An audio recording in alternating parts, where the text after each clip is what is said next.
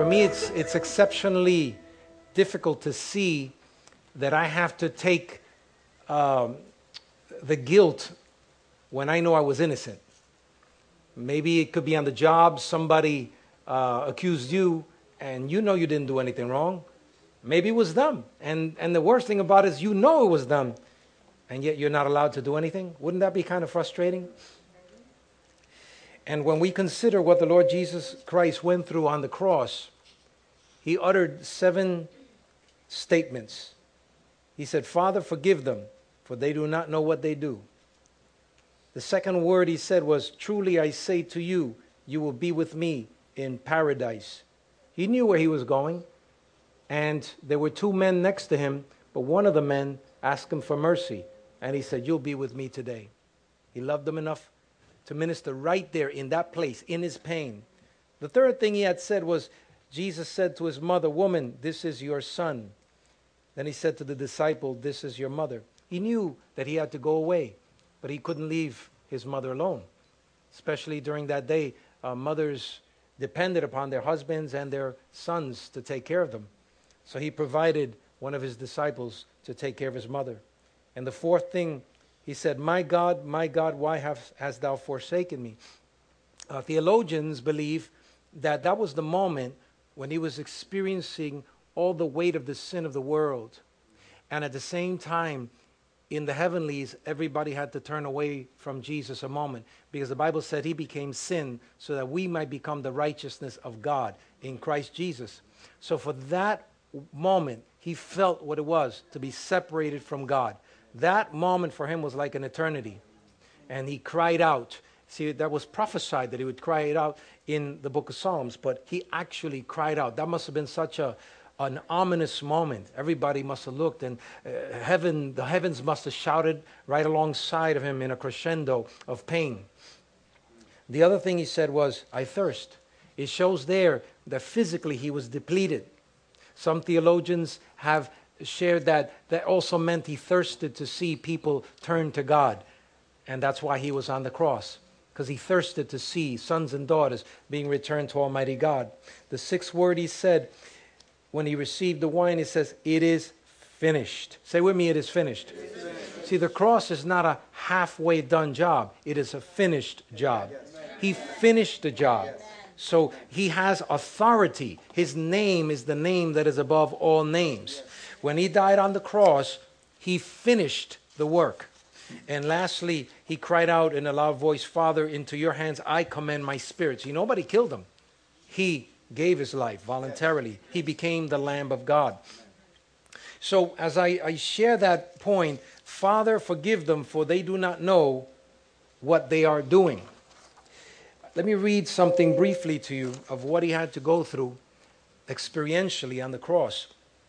Because some people are saying today, uh, some TV programs, uh, books are coming out with uh, various alternative uh, teachings which, when you look at history, it doesn't jive with the factual accounts of history. Some are saying that uh, Jesus didn't really die. You know, he just got beat up severely at the cross, and then they asked for his body, and so he took his body. Uh, but before they took his body, they offered him a type of drink that rendered him half dead, or so inoculated that he was in a slight coma. So when they brought his body down, they secretly took him to a place, healed him up, and then later on he came back again and showed his, himself. That would be very, very fantastic and amazing and, and utterly implausible. And I would add impossible. Because look at what some of what he went through. The fatal suffering of Jesus Christ is one of the most well established facts in ancient history. Even in today's modern age of science and technology, there is a virtual consensus among New Testament scholars, both conservative and liberal, that Jesus died on the cross and that he was buried in the tomb of Joseph of Arimathea and that his death drove his disciples to despair. The best medical minds of ancient and modern times have demonstrated beyond a shadow of a doubt that Christ's physical trauma was indeed fatal. Taking into account today's medical knowledge, we can reconstruct our Savior's suffering. His torment uh, begins in the Garden of Gethsemane after the emotional Last Supper. There, Jesus experiences, a medical condition known as hermet hematidrosis, hematidrosis. Tiny capillaries in his sweat glands rupture, mixing sweat and blood. As a result, Christ's skin becomes extremely fragile. In the same night, Jesus is betrayed by Judas, disowned by Peter, and arrested by the temple guard. Before Caiaphas, the high priest, Jesus is mocked, spat upon, and beaten. The next morning, Jesus, battered, bruised, and bleeding, is led into the praetorium. There he is stripped and subjected to the brutality of Roman flogging. A whip replete with razor sharp bones and lead balls reduces his body to a quivering ribbons of bleeding flesh. As Christ slumps into the pool of his own blood. The soldiers throw a scarlet robe across his shoulders, thrust a scepter into his hands, and press sharp thorns into his scalp. After the soldiers mock Jesus, they take the scepter out of his hand and repeatedly strike him on the head. A heavy wooden beam is thrust upon Christ's bleeding body, now in critical condition, and he is led away into a place called Golgotha, there, the Lord experiences ultimate physical torture in the form of a cross. The Roman system of crucifixion had been finely tuned to produce maximum pain. In fact, the word excruciating, literally out of the cross, had to be invented to codify its horror. At the place of the skull, the Roman soldiers drive thick seven inch iron spikes through Christ's hands and feet. Waves of pain pulsate through his body as the nails lacerate his nerves. Breathing becomes an agonizing endeavor as Christ pu- pushes his tortured body upward to gasp small gulps of air. In the ensuing hours, he experiences cycles of joint wrenching cramps, intermittent asphyxiation, and excruciating pain as, he, as his lacerated back moves up and down against the rough timber of the cross. As the chill of death creeps through his body, Jesus cries out, Eloi, Eloi, lama sabachthani, which means, My God, my God, why have you forsaken me? In that agonizing, anguished cry is encapsulated the greatest agony of all.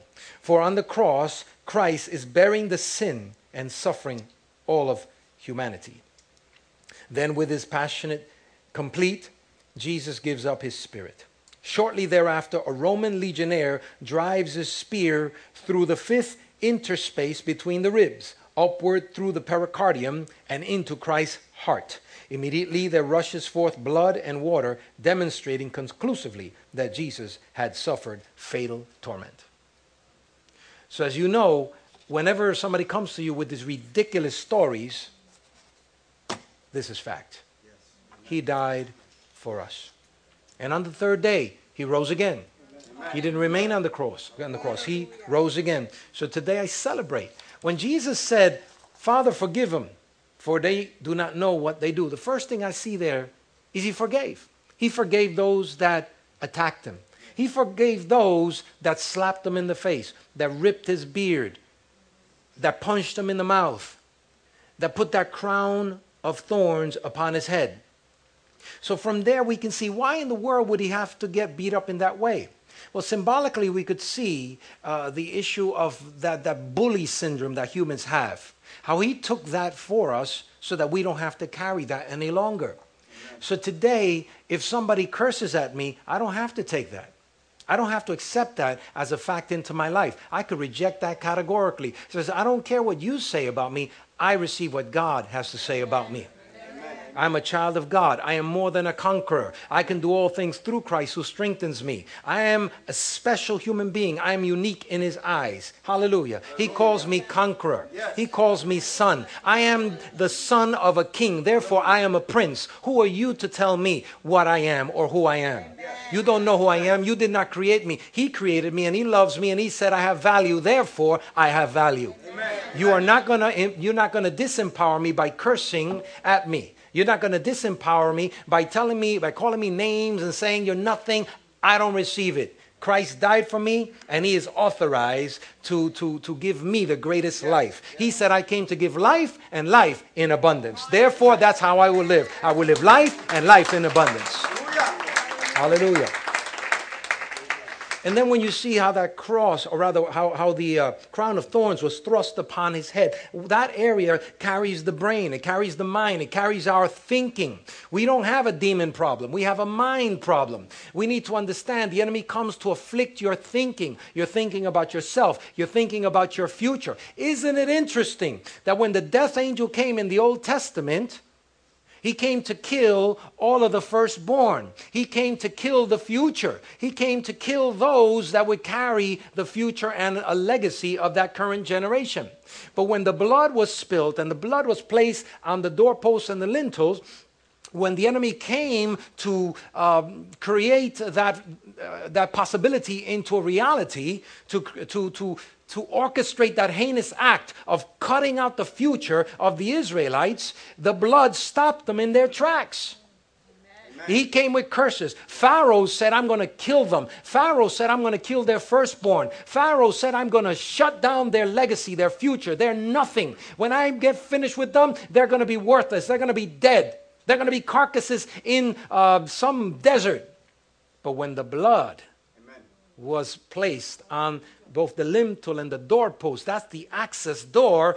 The enemy tried to walk into the access door and he could not because he saw the blood.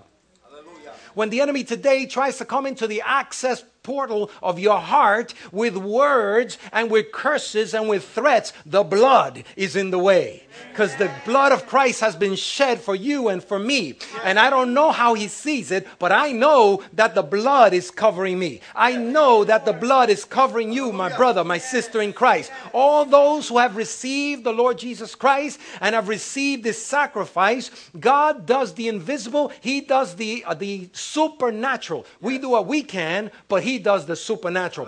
When the enemy comes at you, if he doesn't see the blood, he doesn't care if you're Jew or Gentile, he'll come in and destroy you. But if he sees the blood, he comes and boom, he has to stop because he sees the blood. Hallelujah. Hallelujah. And that's another thing Jesus did. He died for us, but he also cleansed our future. And he stopped the enemy from going into our future and destroying our future. If the enemy would have came in, the death angel would have came in and killed the firstborn, he would have he would have taken away from the Israelites their future, their blessing, and especially for the firstborn, he had that double blessing upon him. And these were the men that were going to go and create that future for their families. But thank God that the, the death angel came and he could not steal their future because the blood of Christ. Amen. Amen. And many of you today have, have suffered the enemy coming at you with thoughts. You're nothing. You're going nowhere. I, I heard Naisha's testimony and, and, and, and so many others, Mikey's testimony, uh, you know, how he couldn't walk. And today he's walking. Praise God. I mean, we all uh, were very concerned about him when he went through this. But to see him walking today, I say, thank God for his goodness. I remember, amen, amen. Come on, praise him.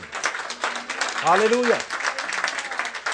There are children today taking their lives because of bullies. Their children today taking their lives because somebody cursed them, or, or maybe at home they're saying, You're never going to amount to anything. What's the use? Or maybe, like uh, they mentioned, the Gothic thinking, you know, life isn't worth living. No, life is worth living.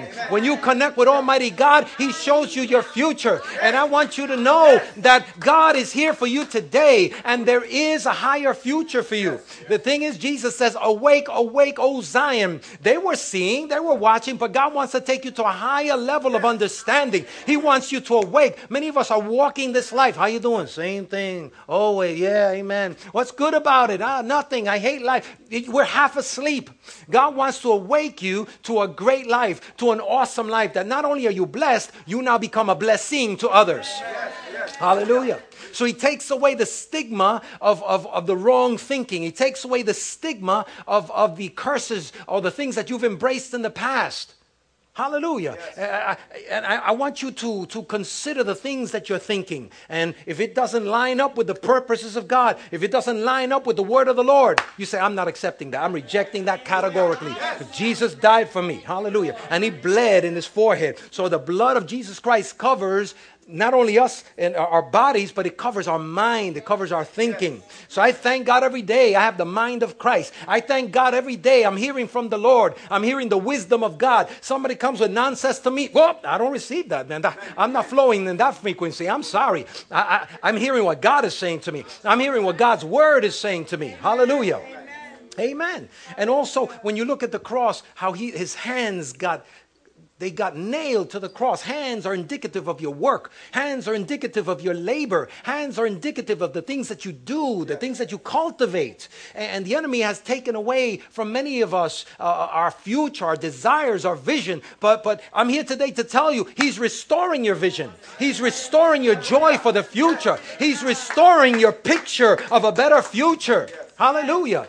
I'm excited about my future because it's God and me. It's Jesus and me. Hallelujah. The Bible says it's Jesus and me, the hope of glory. And, and I want to let you know it's Jesus and you, the hope of glory. You can wake up tomorrow and saying, Thank you, Lord, for a brand new day. Thank you for tender mercies which are brand new every morning. Thank you for your favor. Hallelujah.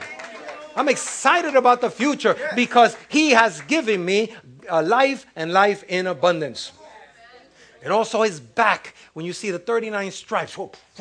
By his stripes, we are healed. Hallelujah. Not only physically, but I'm healed emotionally. I'm healed uh, from past situations and circumstances. I'm, I'm healed from a past life. I am healed. Hallelujah. And I glorify God. And I lift up my hands in gratitude to Almighty God because He has healed me. He has healed my future. He has, he has healed my future's future. In other words, my children and my grandchildren. It could have gone another way, but I thank God He arrested the enemy. He arrested the destruction. And now from here on, I am blessed and I am healed. Hallelujah. Also, his feet were also nailed to the cross. Feet is also symbolic of your walk, yes. of the way that you're going, of your journey. And, and I want to also tell you tonight that Jesus is walking with you on the journey. He said he'd never leave us, he said he'd never forsake us. Hallelujah. Father, forgive them. They don't know what they're doing. First thing he did was he forgave them. And the second thing he said, forgive them, for they do not know. And this is the crux of the problem. People don't know. You see on TV how they joke about Jesus, they joke about the Bible because they don't know. When you don't know something, you'll tend to ridicule it. You'll tend to demean it. But the minute their eyes are open, they go, Oh my God, what have I done? What was I doing? Look what happened uh, to Saul of Tarsus. Saul of Tarsus was chasing the church, he was arresting the believers. But when Jesus opened up his eyes, he says, My God, I didn't know. I thought I was right. I was absolutely wrong. Jesus is precious. And he spent the rest of his life making up for it. He spent the rest of his life preaching and teaching and traveling. Hallelujah. He didn't care if the sh- he, he goes shipwreck. He didn't care about it. He was going to get the gospel out to as many people as possible. He realized he was wrong. But when God opened up his eyes, and that's what I pray for each and every one of us, and that's what I pray for my family members, and that's what I pray for all the people of the Bronx, and that's what I pray for all the people in New York, that God would open up our eyes that we might see his love. And Jesus said from he's saying even today, forgive them, for they don't understand. Yes, yes. Hallelujah. Then it says that they don't they don't know what they're doing, the actions. You know, that's why it's very important that we mentor Christ when somebody does you wrong. They don't know what they're doing. They don't know that they're talking wrong to a king, to a prince, to a princess. So we have to have that same love. Father, forgive them. They don't know what they are doing. You don't take their actions into account. You, you speak about the love of God. You can. Uh, um, you could do eye for an eye, but you choose not to do eye for an eye. You choose to mentor Christ in the situation and the circumstance. You can say the same thing as Jesus said on the cross Father, forgive them, for they do not know what they are doing. Amen. They spat on Jesus, they cursed Jesus. And what did he say? Father, forgive him. And finally, after he went through all of that, he says, It is finished. So it's a finished work my brother. It's a finished work, my sister. It's nothing that we have to do. Today I was seeing in the news how uh, there are people in parts of the world that voluntarily crucify themselves. And they walk with a crowd of people and they're there crucified. I'm talking with real nails. And they're carrying it. And I know they're doing that as a devotion unto God.